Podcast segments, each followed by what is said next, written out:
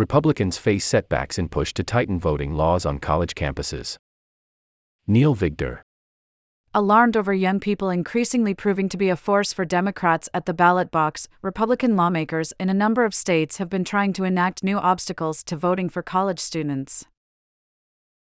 In Idaho, Republicans used their power monopoly this month to ban student ID cards as a form of voter identification.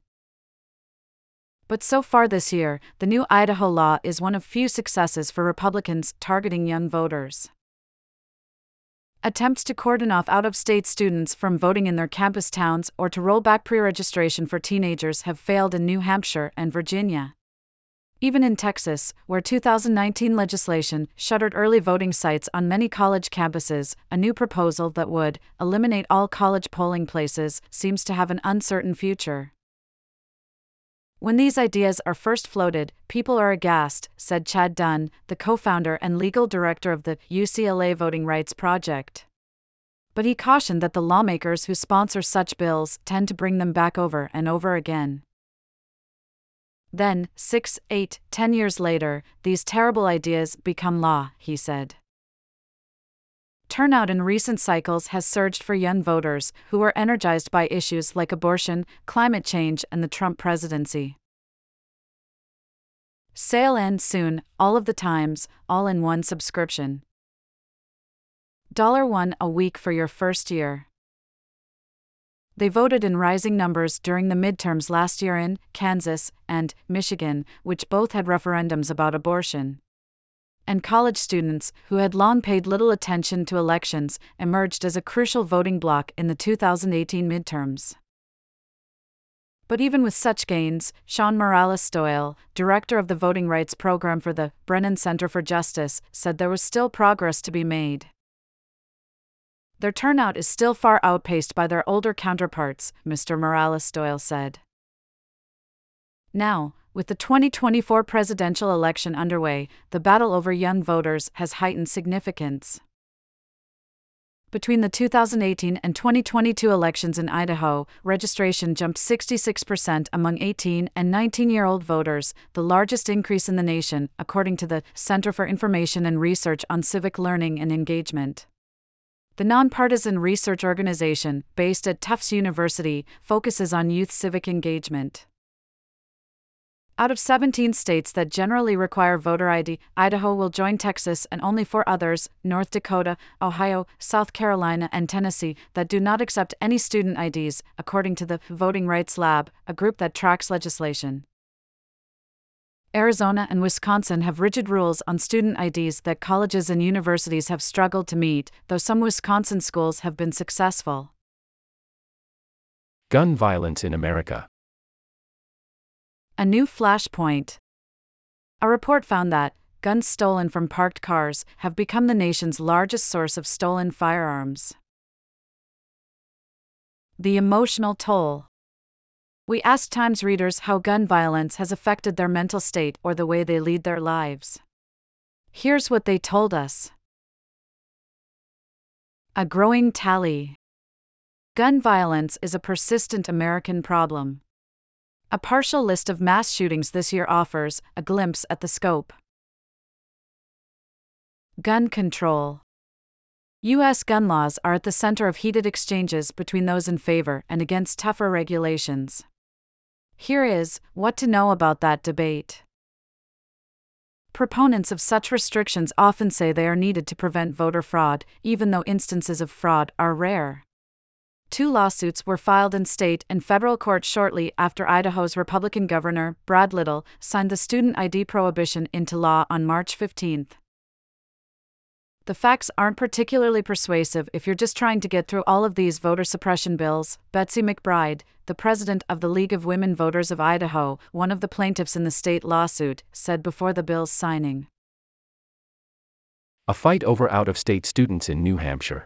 In New Hampshire, which has one of the highest percentages in the nation of college students from out of state, GOP lawmakers proposed a bill this year that would have barred voting access for those students, but it died in committee after failing to muster a single vote. Nearly 59% of students at traditional colleges in New Hampshire came from out of state in 2020, according to the Institute for Democracy and Higher Education at Tufts. The University of New Hampshire had opposed the legislation, while students and other critics had raised questions about its constitutionality. The bill, which would have required students to show their in state tuition statements when registering to vote, would have even hampered New Hampshire residents attending private schools like Dartmouth College, which doesn't have an in state rate, said Mackenzie St. Germain, the campaign director for the New Hampshire Campaign for Voting Rights, a nonpartisan voting rights group. Sandra Panek, one of the sponsors of the bill that died, said she would like to bring it back if she can get bipartisan support. We want to encourage our young people to vote, said Ms. Panek, who regularly tweets about election conspiracy theories. But, she added, elections should be reflective of those who reside in the New Hampshire towns and who ultimately bear the consequences of the election results. A Texas ban on campus polling places has made little headway. In Texas, the Republican lawmaker who introduced the bill to eliminate all polling places on college campuses this year, Carrie Isaac, cited safety concerns and worries about political violence. Voting advocates see a different motive. This is just the latest in a long line of attacks on young people's right to vote in Texas, said Claudia Yoli Ferla, the executive director of Move Texas Action Fund, a nonpartisan group that seeks to empower younger voters. Ms. Isaac has also introduced similar legislation to eliminate polling places at primary and secondary schools. In an interview, she mentioned the May 2022 school shooting in Uvalde, Texas, where a gunman killed 19 children and two teachers, an attack that was not connected to voting. Emotions run very high, Ms. Isaac said. Poll workers have complained about increased threats to their lives. It's just not conducive, I believe, to being around children of all ages. The legislation has been referred to the House Elections Committee, but has yet to receive a hearing in the legislature. Voting rights experts have expressed skepticism that the bill, one of dozens related to voting introduced for this session, would advance. GOP voting restrictions flounder in other states. In Virginia, one Republican failed in her effort to repeal a state law that lets teenagers register to vote, starting at age 16 if they will turn 18 in time for a general election. Part of a broader package of proposed election restrictions, the bill had no traction in the GOP controlled House, where it died this year in committee after no discussion. And in Wyoming, concerns about making voting harder on older people appears to have inadvertently helped younger voters. A GOP bill that would have banned most college IDs from being used as voter identification was narrowly defeated in the State House because it also would have banned Medicare and Medicaid insurance cards as proof of identity at the polls, a provision that Republican lawmakers worried could be onerous for older people. In my mind, all we're doing is kind of hurting students and old people, Dan Zwonitzer, a Republican lawmaker who voted against the bill, said during a House debate in February but some barriers are already in place. Georgia has accepted student IDs only from public colleges and universities since 2006, so students at private institutions, including several historically black colleges and universities, must use another form of identification. In Ohio, which has for years not accepted student IDs for voting, Republicans in January approved a broader photo ID requirement that also bars students from using university account statements or utility bills for voting purposes, as they had in the past. The Idaho bill will take effect in January. Scott Herndon and Tina Lambert, the bill's sponsors in the Senate and the House, did not respond to requests for comment, but Mr. Herndon said during a February 24 session that student identification cards had lower vetting standards than those issued by the government. It isn't about voter fraud, he said. It's just making sure that the people who show up to vote are who they say they are.